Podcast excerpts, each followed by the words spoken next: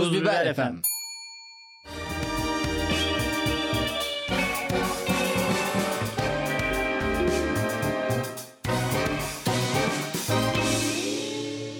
Sevgili laf olacılar, Cafer Ağa stüdyolarında yine Cemil Marki ve ben laf olayı sizler için icra etmek üzere karşınızdayız. Lütfen bizi Spotify'da takip edin.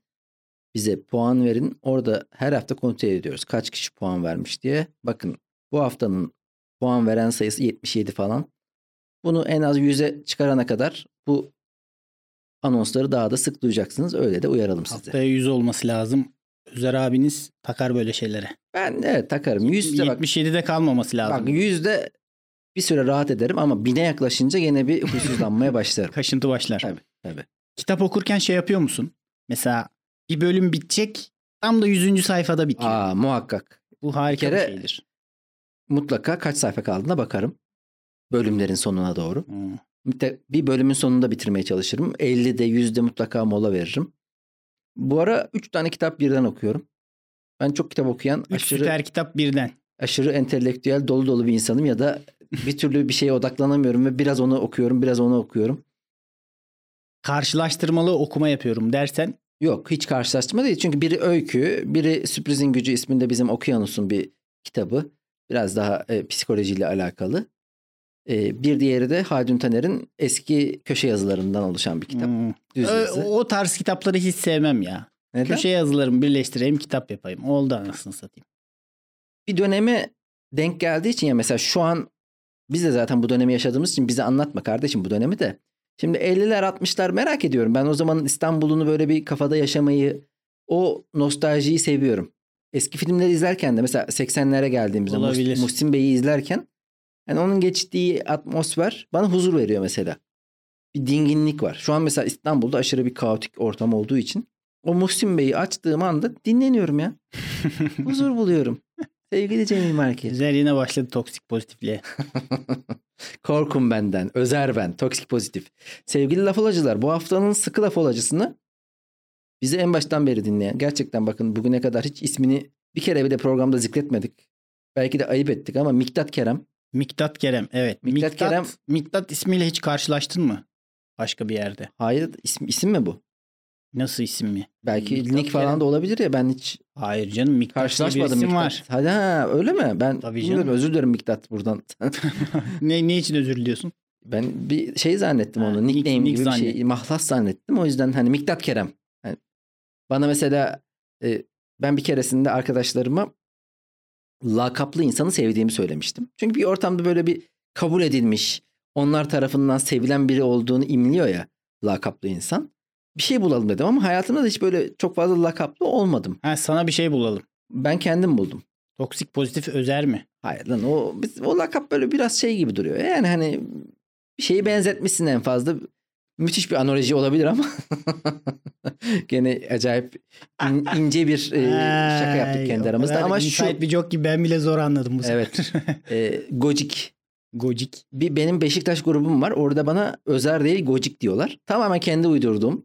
Böyle bir kelime yok. Böyle bir kelime de yok. Ama böyle bir Beşiktaş efsanesi gibi bir yandan da tribün efsanesi gibi. Hmm. Yani tribünde Beşiktaş tribünlerinin efsane ismi Gocik dermiş gibi bir hava yarattım kendime. Öyle eğleniyorum işte. Biliyorsun ben de kendi kendime bir dünya Gocik. orada. Eğleniyorum ha. Ben Miktat'ı da öyle bir şey sandım. Yani Gocik Özer, Miktat Kerem gibi bir şey. Anladım. Miktat'a buradan selam olsun. Miktat evet aşırı like verir. Kesin 5 puan ve 5 Evet, yıldız vermiştir. Evet. Ya bu 77 nedir ya? Benim de canım sıkıldı şu an. Sinan Oğan'ı geçmemiz lazım bizim. Ben kendimi Sinan Oğan'la rakip görüyorum. Geçelim ya Sinan Oğan, Minan Oğan kimseyi tanımayalım yani. Reis'i bile geçelim. Reis demiyoruz. Reis çünkü neden? Bu Şey olmaz kalıplaşmasına engel olmalıyız. Hatta geçen mesela Evrim Maymunoğlu da buna tepki gösterdi. Dedi ki ne güzel bir konuya girdiler yine derinleşmediler. Biz senle Nasıl derinleşme? Ne, ne, ne kadar konuşabiliriz ki bu konuyu? aslında konuşabiliriz de senle Ben bu adamların bizim podcast'imiz üzerinden prim yapmasını istemediğim için çok girmedim bu konuya. Hayır. Yoksa bu adamlar 15 Mayıs'ta kayık bile yüzdüremeyecekler. Ne reisi? Ben Evrim Maymunoğlu'nun bu eleştirisine çok katılıyorum. bazı konuları biz çok derinleştiremiyoruz. Burada neden biliyor musun? E, Çünkü kapasitemiz yetmiyor belki. Donanımımız bu kadar. Ya bu gerçek bir sebep olur. Şimdi ben daha e, kendimi iyi hissedeceğim bir sebep buldum. Şöyle biz seninle kayda giriyoruz. Akıtıyoruz 40 dakika. E, hatta buna müzik kayıt ederken hücum kayıt denir ya. Evet. Direkt tak tak çalarsın çıkarsın. Biz de kaydediyoruz ve çıkıyoruz. O yüzden hiç es vermeden konuşmak adına bazı konularda biraz boşluk olacak. Biraz düşüneceğiz. Biraz Düşüneceğiz diye ödümüz Ha, kopuyor. ö- direkt akıtıyoruz. O yüzden biraz derinleşebileceğimiz noktada, biraz es verebileceğimiz noktada korkumuzdan dolayı e, hemen onu bir başka konuya bağlıyoruz derken o konu araya kaynayıp gidiyor. Olabilir. Derinleşmek mi istiyordun sen yoksa neden derinleşemediğimizi açıklayıp geçeceğiz mi? Ya bir Geçtik yandan şu da ben onu gene aslında bu zaten konunun açılışını da oradan yapmıştım. Kadın hareketinde dilin önemi. Önce dil değişmeli sonra e, belki hayatımıza da etkisi olabilir gibi bir konuyu daha önce laf oldu konuştuğumuzu hatırlıyorum. O yüzden de biraz bir çekincem olmuştu. Bir yandan da hep seninle ikimizin düştüğü bir çelişki var. Bunu konuşmuş muyduk? Evet. Bana şu an dünyadaki her şeyi konuşmuşuz Evet, gibi geliyor. evet. Konuşulmamış, gök kubbe altında konuşulmadık tek bir konu bile kalmadı. Bir yandan her şeyi konuşmuşuz gibi geliyor. Bir yandan da biz hatırlamıyorsak kim hatırlayacak kardeşim? Ve bazen diyoruz. eski bölümleri dinliyorum. O kadar saçma sapan şeyler söylüyorum ki. Hadi ya. Yani görüşlerim inanılmaz değişmiş. Bu podcast'in bir güzelliği var aslında. Yani Cidden- konuları tekrar konuşsak olur. Çünkü tamamen evet. bambaşka şekilde Başka bir insan olmuşuz. E zaten sen 3 sene önceki sen değilsin. Ben de 3 sene önceki ben değilim. Üzerinden neler yaşadık neler. Biz başladığımızda pandemi yoktu. E, dünya bambaşka bir yerdi. Üzerine koya koya bambaşka bir insan olduk. Evet. Evrile evrile geldik. Evet. Dik duruyoruz artık. Ama ben bu haftanın lafolojisini sevdim. Hani ayın elemanı gibi haftanın elemanı mutlaka programın başında Evet, belirtelim. bir kişi seçelim. Evet. Gerçi üç kişi yazınca sanki o diğer ikisini söylemeyecek miyiz? Haftanın ayrı seçeriz. Onu geçiririz. Yani elimizden geleni yaparız. Sen bir haber yolladın bana. Evet. bu hafta. Agatha Christie romanları geriye dönük olarak e, bazı kelime seçimleri nedeniyle politik doğruculuk adına Evet. Yahudi, değiştiriliyor. Çingene, Zenci. neydi? Zenci, Hintli öfkesi. Böyle doğulu gibi şeyler ya bazı ayıklanmış. Yani Evet. tekrar yazılmış. Aha. Doğulu yerine bölge insanı Ya- yazdılar? Ne yazdılar? ya Agatha Christie 100 yıllık bir romancı. Polisiye Nasıl roman. görüyorsun bunu? Senin kitaplarda sıkıntılı şeyler var mıydı? İlk kitap yazmış. Sen bir yazarsın. Ben bu Yazar konularda- olarak bu konuya yaklaşımın nasıl? Derinleş. Hadi buyur. Ben bu konularda dikkatliyim. Bir kere içinde büyüdüğüm hali e, hem ablam hem teyzem olsun feminist iki karakterle büyüdüğüm için bu konularda dikkat etmem önemliydi. Yoksa götümü keserler. Hmm, Tamam kadınları oradan kurtardın. O yüzden aslında zaten en çok da oradan kurtarıyoruz. Diğer e, Türkiye'de olabilecek ırkçı mevzuları yani Kürt mevzusunda da gene ya da işte Alevi mevzusunda da şakası olmayan birkaç tuz biber komedyeninden biriyim ben. Öyle diyeyim. Hiç bu konularda o kadar üzerine geyik yapmayı, goy goy yapmayı da sevmiyorum aslında. Ama e, ya dikkatliydim. Bilmiyorum yani geriye dönük bakınca yine garip de gelebilir. Fakat bu işin geriye doğru düzeltilmesi bana bir garip. Ya biz insanlığımız bu ya. Biz işte Bu çok yanlış. bir saniye insanlık tarihi bu ya. Bize tarihimizi kendimiz de değiştiriyormuşuz gibi geliyor. Evet her insan kendi çağının ürünüdür. Özellikle yazarsa, romancıysa kendi çağının üründür. Ben 1940'lı yıllarda atıyorum 1920 1950 yıllarda bir romana baktığım zaman, bir kitaba baktığım zaman demeliyim ki aa 1950 yılında bu böyleymiş. Hintlilere Evet, böyle bakılıyormuş. evet. Çingenelere böyle bakılıyormuş ama şimdi böyle değil demeliyim. Ya da aa bak hala böyle bakılıyor. Demek ki hiç yol alamamışız ya da ne kadar yol almışız Hı hı. demeliyim. Ya da bir kitap 2010 yılında yazıldıysa ben onun üslubundan kullanılan işte o plaza dili girmiştir atıyorum. Ee, internetle birlikte başka kelimeler dile girmiştir. Dir- Biraz e, o İngilizce kelimelerle çarpılmış hale gelmiştir. Ha demeliyim ki ha bak bunun etkilerini görmüşüz burada. Bu zaman böyle bir şey olmuş. E, o zaman bunu nere, ne, nereye kadar geri götüreceksin ki? Mesela bir kitap atıyorum tarihte ilk yazılan kitap o kadar şey bir dille sen Agatha Christie almışsın 2023 yılına getirmişsin. Bu olacak iş mi ya? Agatha Christie kendisi o kitapları bugün yazsa büyük ihtimalle o, o şekilde yazmayacaktı zaten. Hı hı. Ya şu şunu ben e, önce şunu önce söylemem lazım. Yani Agatha Christie severim ben mesela. Polisiye roman da severim. Agatha Christie kitaplarını da çok okudum. Ben de okurken hiç dikkat etmemiştim. Yani sonuçta biraz daha 20 yaşlarımda okuduğum, belki hatta lise çağında okuduğum kitaplar Bize olduğu normal için. gelmişti. o zaman. Normaldi. Tabii ki çünkü ya mesela Ahmet Kaya'nın Ya şeyi bile düşün. Heh, anlat. Sen, buyur konuş. Ahmet Kaya'nın işte İbni ile berbere güven olmaz gibi bir televizyonda söylediği, televizyonda söyleyebildiği bir ben doğrusunu söyleyeyim. Halbuki Ahmet Kaya hep öğrenen, kendisini geliştiren, geçmiş hatalarından ders alan bir insan. Muhakkak şu an şu çağda olsa bence bu konularda hassas davranacak biri olabilirdi. Ama o dönem o hassasiyetler olmadığı için E ya şu, o kadar ileri gitmeye gerek yok. Lady Gaga hı hı, etten bir kıyafetle katılmıştı bir ödül törenine ya da bir geceye. evet. Şeyi sembolize etmek için işte kadınlar et parçası değildir falan. Bu mesajı vermek için ve hiç linç edilmemişti. Hiç cancellanmamıştı o zaman. Düşünsene şu an vücuduna böyle etlerle falan Hı hı. yapıştırdığın bir şey düşün. Acayip eleştiri oklarının hedefi olursun. Ya kesinlikle öyle.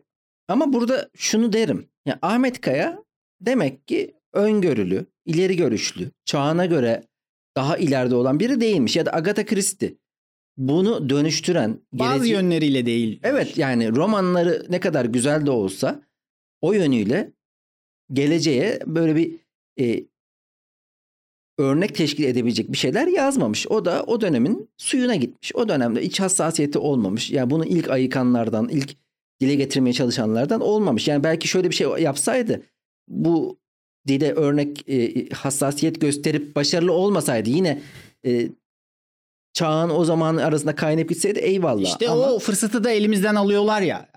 Agatha Christie'nin çağdaşlarından belki de çok Hı hı. bu konularda hassas insanlar var. Biz Evet. oturup şey diyemiyoruz. Aa bak Agatha böyle işte pis zenci demiş ya da atıyorum Hı hı. Hintli öfkesi demiş ama şöyle de bir insan varmış. O hiç böyle şeylerden bahsetmemiş.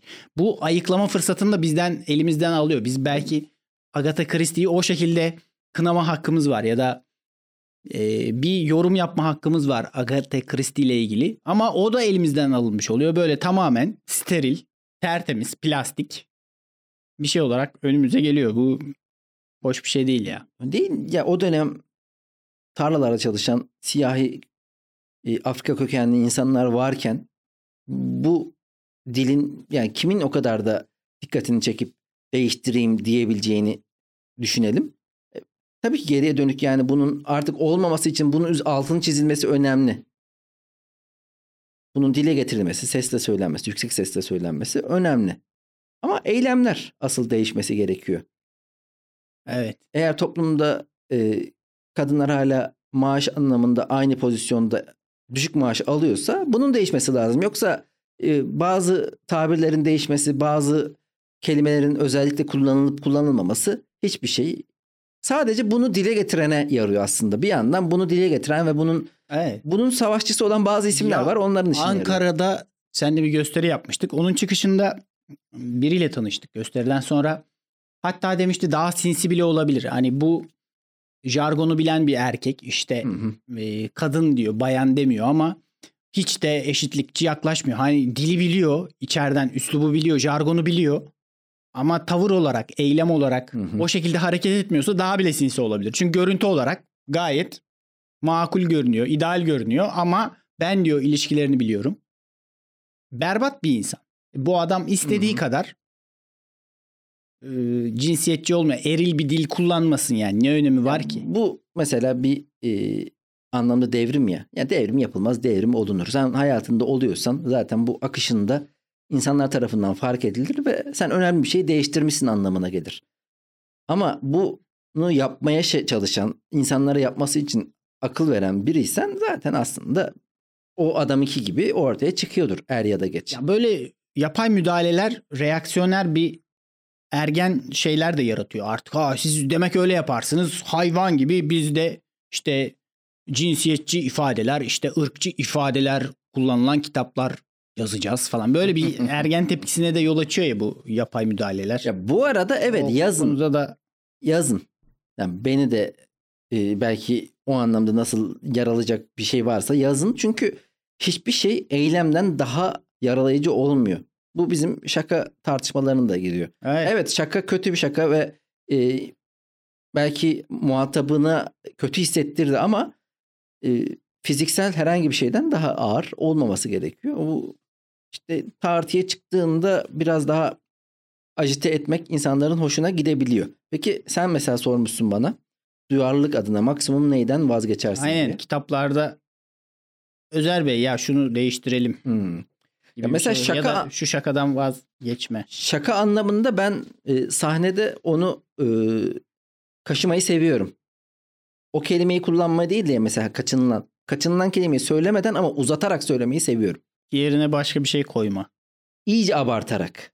Aynen. Mesela ne var? Bir tane şakada işte e, seksle alakalı bir şey anlatıyorum. İşte hayat arkadaşın seni bu denli mutlu ediyor mu? Şimdi direkt mesela o kelimeyi kullansam Evet. Kocan da seni böyle sikebiliyor mu? Ha, bu kelimeyi direkt kullandığında belki irite olacak insan. Bunda daha gülümsüyor. Bir, bir yandan da niyetim de anlaşılıyor. Mizahi olarak bu böyle bir çevirme şansım var. Bir de sahnelere göre mesela çünkü Kadıköy'de daha sert oluyoruz ya. Çünkü bizim evimiz e, daha bize yakın profilde insanlar geldiğinde daha rahat hissediyoruz. Ama bir Dastas'a gittiğinde bambaşka bir profil. Sahne Beşiktaş'a gittiğinde bambaşka Biz profil. Diyarbakır'da ne söylersek Ankara'da da onu söyleriz. Yo ben işte mesela biraz da bu işin e, yazı kısmından geldiğim için televizyona bir şeyleri politik korrekt olarak e, angaje etmek zorunda olduğum için ne yapıyorum? Onları çok kolay çevirebiliyorum. Ya konuşurken de çevirebiliyorum. O yüzden bu dediğin gibi ben e, konuşma anlamında bu konuda e, şeyim yani temizim aslında. Ama tabii ki önemli olan Aynen, aynen. belirleyici olan eylemdir. Aman Özer e, ne güzel dile dikkat ediyor da orospu çocuğu da olabilirim. O yüzden Tabii canım. önemli olan o olmamak. Benim için de öyle şeyler konuşuluyormuş Tuzluder'de zaten. Ofiste seçkin hiç sahnede küfür etmiyor. Hı. Buradan da hepsinin amına koyayım. Teşekkür ediyorum. Sen sahnede küfür ediyorsun. Bana göre daha çok küfür ediyorsun kardeşim. Abi küfür derken şöyle şi- şimdi sen, insanları sen bir kere sen bir kere birkaç kere şunu gördüm. Şakayla ha, insanlara, insanlara siktir, siktir, git diyorum. O zaman siktir git Ama mesela. ondan sonra diyorum ki hayır tabii ki de hoş geldiniz diyerek. şöyle yani orada şöyle insanların anlamadığı bir şey var. Ya da bilmiyorum bizim anlatamadığımız diyelim. Hı hı. Argo'yla küfür aynı şey değil. Ya da eee, küfürlü konuşmak, müstehcen şeyler söylemekle küfür aynı şey değil. İnsanlar bunun çok ayırdığında değil. Mesela ya da biri bana şey şu cümlede küfür var mı? Eee, eee, Selim bana orospu çocuğu dedi. Bu cümlede birine küfür ediliyor mu? Hı. Şey Birinin ettiği küfür aktarılıyor. Hı hı. Ya biri siktir git dedi bana. Hı hı. Bu, burada küfür yok. Çünkü küfrün bir muhatabı olması lazım. Benim şey demem lazım. İşte bilmem kim tam bir orospu çocuğudur. Burada küfür ettim. Bir e, Ha o virgül koymak istiyorum buraya. Hı. Şöyle ama bu hikaye aktarıcılığında sen bir hikaye aktarıcısın. Bu ya gereksiz sahneyi at filmde yazarken Hayır, ya da bu- bu- bunların gereksiz- söylenmesi gerekiyor. İşte hikayede ne kadar önemli. Yani eğer hikayenin full kısmında bu varsa bazı arkadaşlarımız da bunlar. Yani hikayenin sürekli bir amına koyayım. Ha, e, o şeyi sevmem. ben. var. Adam diyor ki ben amına koyayımı, koyayımı virgül gibi kullanıyorum diyor. Onu da yanlış biliyorlar aslında. Hı. Ünlem işareti gibi kullanıyor. o da ya, o bilgi de yanlış. Yani işte orada e, kullanma abi. Es ver. Yani virgül kullanmaya bile gerek yok. Sadece duracaksın iki saniye. Evet. Ondan sonra devam et. O amına koyayım gerçekten hikayeye katkı sağladığı yerde söylemen Ben lazım. de hiçbir amına koyayımın herhangi bir hikayeye o kadar da katkı sağladığını görmedim şu ana kadar. bir isyan belirtiyor ya amına koyayım. Hmm. Gerçekten bir hikayenin sonunda birinin patlama noktasını e, ifade ettiğinde o ifadeyi güçlendirmek için onu orada kullanman. Ben ebenin amı diyorum maksimum. O daha evet. daha o da çok işte isyan belirtiyor. ya, ya anlattın Yok, anlattın. ebenin amı Karşılıklı bir e, inatlaşma hikayesi anlatıyorsun. Oldu oldu. E amına koyayım. Diye Gerçek tonla, ilk duyguyla verdiğinde karşıya daha iyi geçiyor tabii ki. Yani o anlamda küfür faydalı bir şey de olabiliyor. Ama her cümlenin sonuna koyduğunda yorucu oluyor cidden. Çünkü aslında şu, amına koyumun dışında ben de söylüyorum bunu. Yani, hani, ama, ve ya bir mesela bazen 15 dakikalarımı izliyorum Evet. videodan.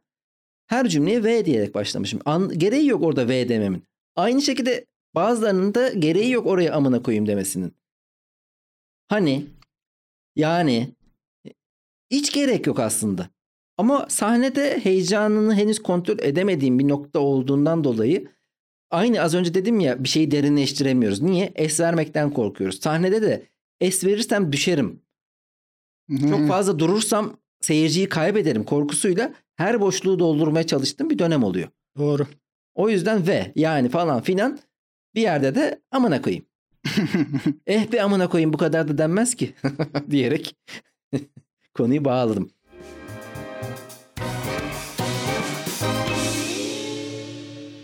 Agatha Christie okuyor muydunuz peki sen? Agatha Christie ya ben Agatha Christie'nin birkaç tane kitabını okudum ve nefret ederim. Cidden mi? Cinayet romanından nefret ederim. Dilinden nefret ediyor musun? bu cinsiyetçi ifadeler. ırkçı, iğrenç kadın Yok adını zenciymiş ağzıma de. almak istemiyorum.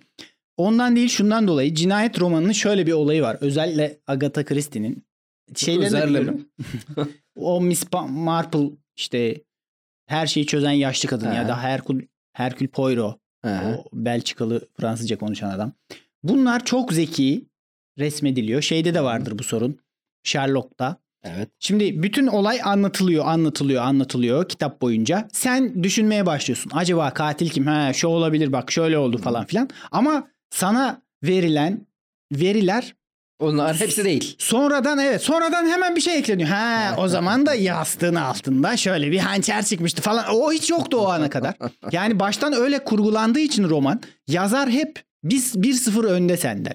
Hep bir adım önde. Hı hı. Sonradan değiştireceğini işte orada anemon lalesinden e, anemonyum zehrinin elde edilip o şekilde öldürüleceğini biliyor baştan bu kitabı yazarken. Ben boş boşuna kitabı okuyorum, uyuyorum. Sürekli kafamda isimler geçiyor böyle. O mu öldü? Böyle sahneler canlanıyor ama hepsi boş. Hepsi boşuna. Çünkü yazar en baştan kimin öldürüleceğini, katilin kim olacağını bildiği için ben boş bir zihinsel çaba içerisinde oluyorum sadece.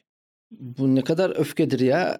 Yıllardır. Agatha Christie'yi eleştireceksen böyle eleştireceksin kardeşim. Öyle yok biz zenciye attık, Hintliye attıkla olmaz bu iş.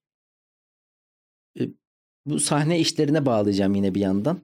Anlatılandan çok sahne biraz tavır işi ya. Biraz son zamanlarda daha üzerine fark ettiğimiz konu oluyor bu. Tavrın reaksiyon alıyor. Aynı zamanda mesela Gibi dizisini örnek alalım. Yeni geçen hafta başladı yeni sezonu. Gibi atmosferini seviyorum. Sahnede bazen bir komedyenin tavrını seviyorsun. Anlattıkları çöp olduğu yerlerde olabiliyor. Ama tavrını sevdi mi, sevdin mi dinlemeye daha e, yatkın oluyorsun. Aynı şekilde Agatha Christie filmlerini hatırlıyorum, dizilerini hatırlıyorum. TRT 2'de falan çıkardı zamanında. O atmosferi çok severdim. Doğu, Doğu Ekspresi'nde cinayet. Evet. O ekspres e, özellikle trende geçen çok sev Böyle bir ne olacak? Bir kuşku var. Havada asılı bir duran Belki bir de konu şundan var. kaynaklanıyor. Biz şimdi asıl dilinden okumadığım için Türkçe çeviri metinleri Hı hı. okuyoruz. Belki de atmosfere girince farklı olur şimdi. Adını da burada astık kestik ama. Ya, bir kere ben okuduğum çeviriler de kesin kötüdür yani. Çünkü lise zamanında hatırlıyorum bayağı ince kitaplar okudum. Ya ben mesela Suç ve Ceza'yı ilk okuduğumda toplamda 150 sayfa Aa, falan evet okumuştum. evet öyle derleme şey vardı böyle ne denir ona E, sadeleştirilmiş. okulda öyleydi. Ödev veriyorlardı. Hani okuman gerekiyordu. En böyle bilmem ne yayınları. Ya böyle bir saygısızlık olabilir mi ya? 100-150 sayfada ben Dostoyevski külliyatını senin bitirdim. e, şu an gösterini yapıyorum ama 10 dakika yapıyorum. Özer'in en iyi şakaları.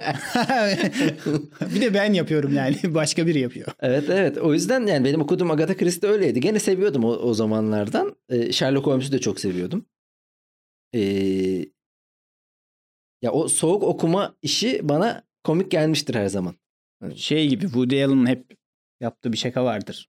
İşte Savaş ve Barış'ı okudum. Olay galiba Rusya'da geçiyor. Demek ki bir şey bu yani. İncecik kitap yapmışlar. Kocaman kitabı.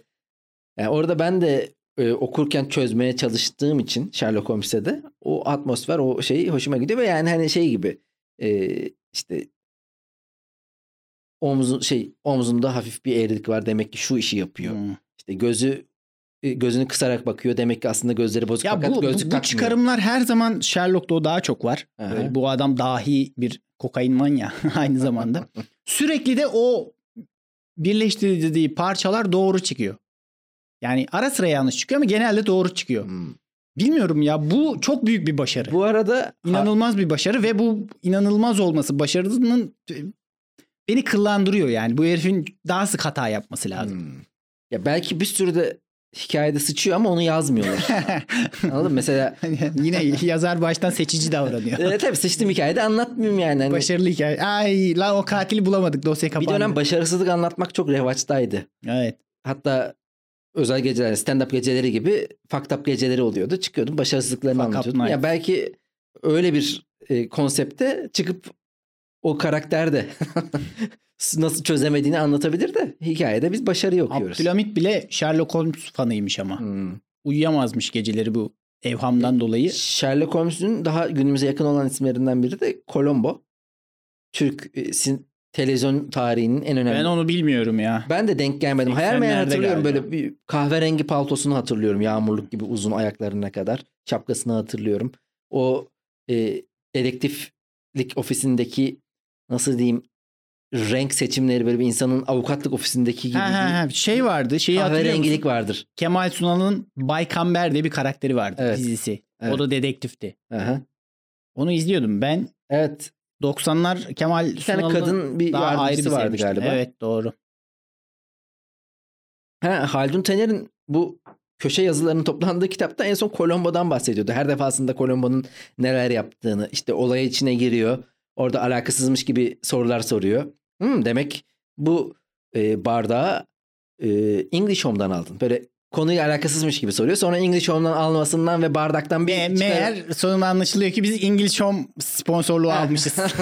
ve aslında işte bütün hikayelerinde sonunda e, öldürülen adamın işte e, karısının sevgilisiyle beraber bunu organize ettiğini falan filan ortaya çıktığını söylüyor.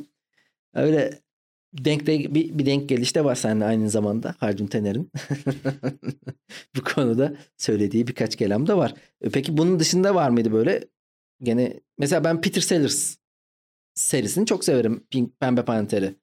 İnanılmaz ya onun bir de başarısız polis tiplemesi mesela bu soğuk okumanı ya da bu e, sorgu sahnelerinin bir parodisini yaptığı çok güzel böyle sekanslar var aklıma gelen. Mesela Maria Maria Gambrelli. Maria Gambrelli çok güzel bir kadın ve büyük bir konakta hizmetçi. Oradaki işte konağın beyefendisinin öldürülmesiyle alakalı bir davada tek suçlu bu kalıyor. Ama bu arada bir açılış sahnesi var. Çok güzel böyle bir tiyatro oyununa uyarlanmış büyük ihtimal zaten o giriş. Böyle odalardan girenler çıkanlar böyle her odaya bahçıvandır, e, evin küçük kızıdır, büyük oğludur, şudur budur. Hepsinin arasında bir ilişki olduğu belli. Anlamıyorsun ne olduğunu. Odaya biri giriyor, biri çıkıyor, biri gidiyor, biri çıkıyor derken çat.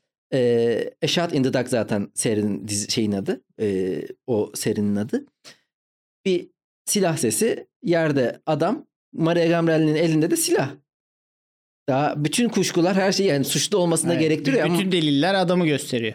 Ve Peter Sellers da geliyor aşırı e, kararlı bir halde. Bütün herkes Maria Gambrelli'nin suçlu olduğunu söylüyor. Maria Gambrelli'yi bir görüyor. Maria Gambrelli.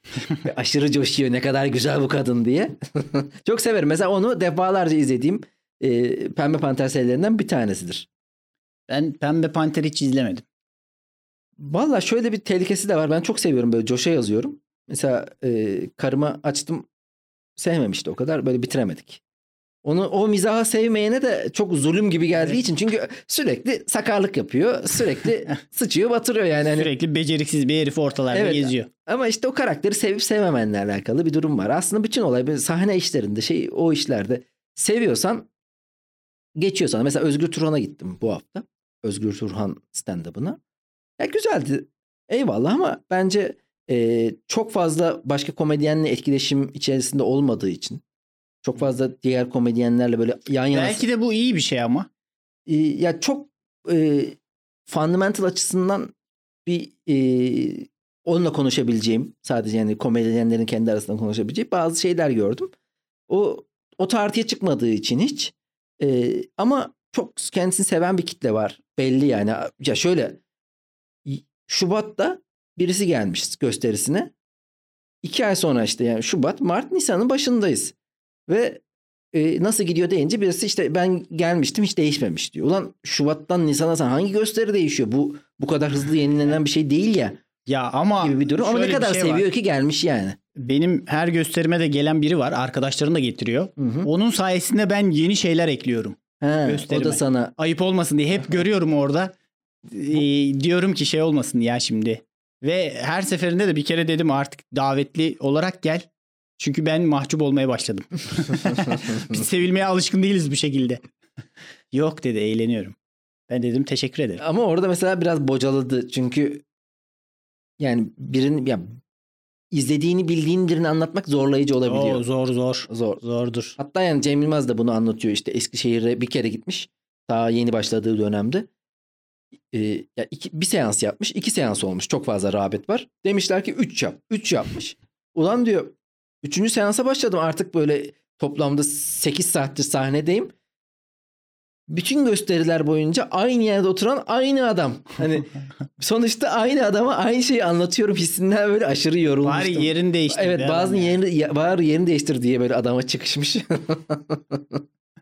Biblo gibi duruyor orada. ya cidden bu işlerde de e, sevilene kadar bayağı zorlanıyorsun da sevildikten sonra da artık öyle adam geliyor delicesine seviyor bu sefer de. Birilerini böyle delicesine seviyoruz. Bazıları da bu sahneden alıyorum. Günlük hayata alacağım bu konuyu. Ya ulan ya gene fark ettim böyle hayatımızda bu tip olan birkaç bir, yani yakında yaşadığım için bunu konu olarak alalım dedim. Belki yine konuştuğumuz konulardan bir tanesi. Ya herif ağır agresif, ağır oyun bozan, ağır e, sıkıntı çıkaran, Arıza. arıza. Ya o öyledir ama o öyledir büyüsü. Kaç yaşına geldim ben? Yani bitmiyor lan. Bitmiyor. Her Evet. girdiğim ortamda ve o öyledir'e öyle bir muamele ediliyor ki o öyledir olması büyük bir avantaj sağlıyor. Deliye bulaşmayalım. Evet. Değneğimizi saklayalım. suyuna gidelim aman sıkıntı çıkarır. O öyledir. Sen mesela bu gibi çok karşılaşıyor musun insanlarla ne düşünüyorsun? Ne yapılmalı? Ee, ne yapılmalı? Valla bunun çaresini hiç kimse bulamadı galiba ya. Ya onun gibi hani e, sen çok gibi referans veriyorsun. Hı hı. İçi dışı bir iki kişi ya onun gibi bir manyak bulunup bunun üstüne salınmalı. Hı hı. Çünkü makul insan arıza insanla başa çıkamıyor abi. Makul insan sürekli alttan alır. Yani ben böyle ortamlarda hep eşek muamelesi. Yani uyumlu olursan eşek muamelesi görürsün. Her şeyi sana yıkılır. Üzerine yıkılır yani. Sen ufacık bile böyle biraz ağlansan, biraz nazlansan hemen derler ya siktir falan filan. Ama oradaki toksik adam, oradaki arızalı adam hayatını gayet rahat bir şekilde insanları alıştırdı. Ya öyledir ya falan Ya bizim denerek hayatını idame ettirir bir şekilde. Ankara'daki ilk evimizin kapısının arkasında bu gözetleme kapağını kapatmak için oraya e, annem bir yazı asmıştı. Hmm. Sadece a- açıyorsunuz. Evet yani kendiniz o, onun üzerine böyle e, kare şeklinde orayı kapatacak kadar bantla yapıştırılmış. Yani dışarıdan içeri bakılmasın diye o amaçla konulmuş bir yazı vardı. O, o yazı da böyle aklımda hep böyle yaptığın bir iyilik kısa süre sonra görevin haline gelir. Böyle aklına ya mesela cidden bu insanlara karşı da ya da genel olarak da zaten basit bir iyilik yaptığını 2 3 yaptın bitti abi. Bu senin görevin haline geliyor ve bu oyun bozanlar asla bunu yapmadıkları için de hiçbir şey onlara hatta görevleri o yapmasa da olura dönüyor ya o iş. O beni çok rahatsız ediyor aslında. Evet. Çünkü ben mesela bu hep mesela kural konusunu podcast'te çok sık dile getiriyorum. Çünkü ya kurallara riayet etmeyi seviyorum. Çünkü e, yaşamı kolaylaştıran ko- bu kurallar, bu kurallar olmadığında neye göre hareket edeceğimi bilemiyorum. Yani trafikte de mesela görüyorsun hız limitin var. Sen hız limitine uyuyorsun. Onu geçmemen lazım. Arkadan herif dur- dur- dur- selektörle geliyor. Seni geçmeye çalışıyor. Şimdi seni aslında e, zorluyor. Hataya da zorluyor bir yandan. Kurala uymayan o. Ama sen orada e, yapacağın yani ona uyum göstermediğin halde durumda kazaya sebebiyet vereceksin diye gene alttan alıyorsun. Aslında bu karakter trafikte de karşında, iş hayatında da karşında. Normal sosyal hayatımızda büyürken daha çok yanımızda oluyor. Çünkü artık yetişkin insanlarız yani kendi evlerimize çekilip kimi hayatımıza alıp almayacağımıza dair daha şanslıyız. Çünkü bir üniversite zamanı daha insanların yakın e, temasta yaşadığı bir dönem. Şimdi en azından o kadar içeriği almıyorum ve bence de tek yapılması gereken bu insanlardan uzaklaşmak, değiştirmeye falan çalışmayın ya da e, aman suyuna gideyim aman hiç demeyin. E, yüzlerine he he deyip tamamen uzakta bir yaşam kurmak çok daha makul. Çok daha sizin için iyi olabilir sevgili laf olacılar. Bu tarz toksik ve alfa takılan insanların başlarına kötü şeyler gelmesini izlemek harika oluyor. Müthiş eğleniyorum. Ama orada ben şunu da biliyorum yani o tip zaten böyle bir arızaysa şunu da de, asla demiyor. Ben yaptım. Benim yüzümden oldu. Benim de orada hatam oldu. evet evet. Diyeni... Bütün dünya suçlu gerekirse. Ha, tabii tabii. Yani kendi dışındaki bütün faktörler onun aleyhine çalıştı. Bir tek o. Hayrettin suçsuz. Demirbaş'ın bir e, yediği gol sonrası yaptığı açıklama var. Otis abinin ek sözlükte başlığıdır bu. Hayrettin'in yaptığı efsanevi açıklama diye. İşte yer kaygandı. ışık yüzüme ters geldi. Kaleci eldiveni böyleydi. İşte şu şöyleydi bu böyleydi. Dünya en, yanlış kurulmuş. Dünya yanlış. En sonunda da şanssızlık böyle uzun bir liste en sonunda da şanssızlık. Ulan bir yedi, gol yedin geç yani olabilir Aynen. yani bir insan hayatında hata yapabilir hatasıyla büyür aslında. Ama o hatayı kabul etmeyerek ve onunla dışarı hem kendilerini harap edip hem de aslında büyüyemiyorlar bir yandan. Gibi bir durum söz konusu. Son konumuzda masaya yatıralım. Ondan Son konu sonra çok da... iyiymiş ya. ya bu, bu, tatlı bir kere. Çünkü bal. Bal bal diyerek ağız tatlanır mı? Sevgili Cemil Marki. Bir noktada bal yemen gerekir gerçekten. Bu lafı ben en çok senden duydum. Neden acaba bilmiyorum. Yani sen de mi acaba ee... bir bal üreticisinin oğlusun? Ama e, Tokat Bal Üreticileri Derneği Başkanı sevgili Ali Demir sevgili, selamlar olsun sevgili Ali Hocam. Sevgili abi niye bu kadar samimi olduk bu adamla biz ya? Suyuna gitmek lazım. Onun ters arıza bir adamsa Adam eğer. maksimum bal üreticisi. Yani ne kadar toksik olabilir? E, belli olmaz. Deli bal diye bir şey var Deli biliyorsun. e, Ali Demir'in oğlunun doğum günü e, kutlamasını, şerefine kutlamasından bir kesit gördük. Evet. Abi, Kafkas dansı gibi bir şey yapıyor çocuk. Evet. Tokat'ta ne alaka ben anlayamadım onu da. Belki yani onun arkadaşları muhacirlerinden var mıdır bilmiyorum. Ama ortam tamamen sarı siyah. Yani bir arı. Sarı siyah bala kesmiş evet. ortam. Çocuğun adı Balamir. Balamir mi? Çocuğun evet, adı Balamir mi? Balamir. Küfür edeceksen böyle edeceksin işte. Ondan sonra çocuk coşkuyla dans ediyor ve çocuk da biraz ballanmış bir çocuk yani bal yemiş bayağı bal yemiş. ballanmış. Ballanmış Çocukta bir çocuk. bence yani juvenil diyabet denir buna. Ergenlik döneminde görülen hmm. diyabete doğru koşuyor. O kadar bal yememesi lazım. Yani çocuğun gıdı falan çok beter olmuş. Ama Süleyman kadar... Demirel'e dönmüş. Çocuk çocuk ben tweet attım. Merkez sağın bütün renklerini, bütün figürlerini dansında da toplamış yani. Orada Anavatan Partisi'ni görüyorum ben. Çocuğun gıdıdan Süleyman Demirel'i görüyorum. Turgut Özal var. Turgut Özal. Turgut Özal'ın İsmet İnönü'ye verdiği, İsmet İnönü'nün Turgut Özal'a verdiği efsanevi ayarı hatırlayalım o zaman. Neymiş o? Neydi o? Turgut Özal çok gül oldu ya. Hmm. İsmet'e demiş ki seni gören ülkemizde açtık. Ha, Erdal'a diyor. Oğluna diyor. Erdal'a diyor pardon ya. Evet. İsmet İnönü beni andı e, Malatya'da biliyorsun o da bizim hemşerimiz yani sonuçta.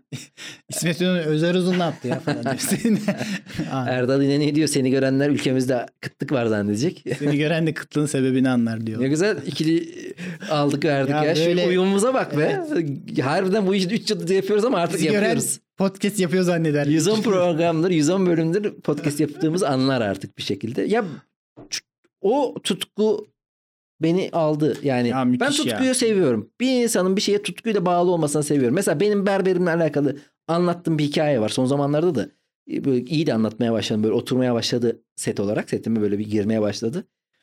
Ama orada asıl benim söylemek istediğim şey o berberin tutkusu. Yani adam benim saçımı iyi hale getirmek için tutkulu. İyi bir berber olmak için tutkulu. Sen yani e, komedi anlamında tutkulu olabilirsin de diğer yaptığın işte o kadar tutkulu değildin. Belki hiç komediye bulaşmasan tutkuyla bir iş yapmayacaktın. Evet. Hatta e, insan kendini ihanet içerisinde hisseder. Hı hı. Yani tutkuyla iyi yaptığı bir iş varken hı hı. başka şeylerle Tabii. uğraşmak müthiş ihanet içinde hissettiriyor insanı. Ve yani o senin berber de saç kesmediği zamanlarda Allah'ım ben ne yapıyorum şu an e, saç spreyi sıkmam lazımdı. o alelade bir saç kesme değil ya. Ünlü bir e, saç kesme erbabı olmak istediği için ona o yönde hareket ediyor sürekli. Ona göre yapıyor planını. E, bu bal konusunda da adamın bu tutkusu inanılmaz ya. Yani Bal Üreticileri Derneği'nin başkanı olmuş. Balamir. Yetinmemiş. Yani çocuğun, sarı siyah boyayacağım demiş. E, ben çocuğun adı Çocuğun Balamir adı Balamir oldu galiba. Bu çocuk ilk çocuk şu Hı-hı. an. ikinci çocuk ne olabilir? Bal kız. Aa Balkız diye arkadaşım vardı. Yani güzel bir isim değil bence. ee, Balamir de kötüymüş ha şu an. Balamir fena değil gene ya. Böyle bir Balkız gibi değil abi. Ba- Balkız'ın yani bir e, Balkız Keloğlan da bir de şey ismi gibi biraz. bir karakter gibi. Yani Balkız'a buradan selamlar olsun da biraz inek ismine benziyor. ben biliyorum öyle Karadeniz'de inek ismi olur böyle Balkız. Sarı kız oğlum mu? Balkız da var abi. Hmm. Zaten sarı bal o kadar uzak şeyler değil Hmm, bunlar. doğru. Konulur. Koyu ballar da var ama. Ben bu tutkuyu sevdim. Mesela sen bir tutkuyu da yiyecek evine her yerine o renk yapacaksın. Benim- Karpuz mesela. Ha. Karpuz her şeyi karpuz. Öyle bir rengi. şey olacak ki Manisa Bir Şeyciler Derneği Başkanı'nın Mesela sen kiraz oğlu olarak kiraz bak olabilir sana yakışabilir. kirazı seviyorum evet. Sen küpe takıyorsun mesela böyle küpeli bir kiraz bile takabilirsin sana gider. Şöyle ince de bir Anaokuluna geri dönüyoruz. pudra geçersin.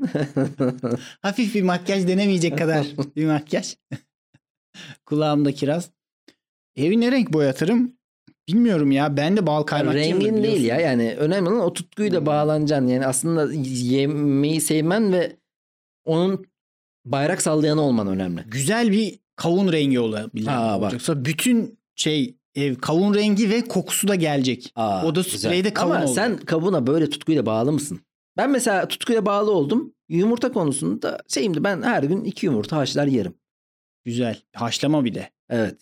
Normal şey sevmiyor musun? O hepsini falan. severim. Yumurtanın her şeyini severim. Yumurtayı çok seviyorum mesela.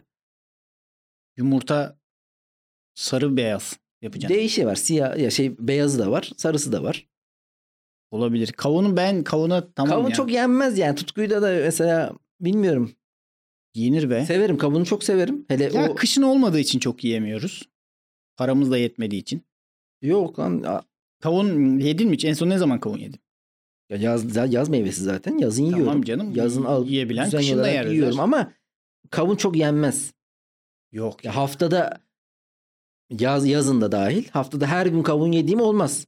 Haftada Değil misin? iki- Ben iki her yerim. gün olsa her gün yerim ya yatmadan önce falan. Hmm. Çok iyi gider kavun. Biraz bağırsakları çalıştırdığı için Çalıştır. sıkıntıdır. ha mesela muz. Ben bir muz hatta yani Ben e, bir muz bağımlısı. sevgili hanım kökenli birey eşim Büşra Hanım e, bu konuda dalga geçer. Çünkü tam muz alacak ya mesela pazarda geziyoruz.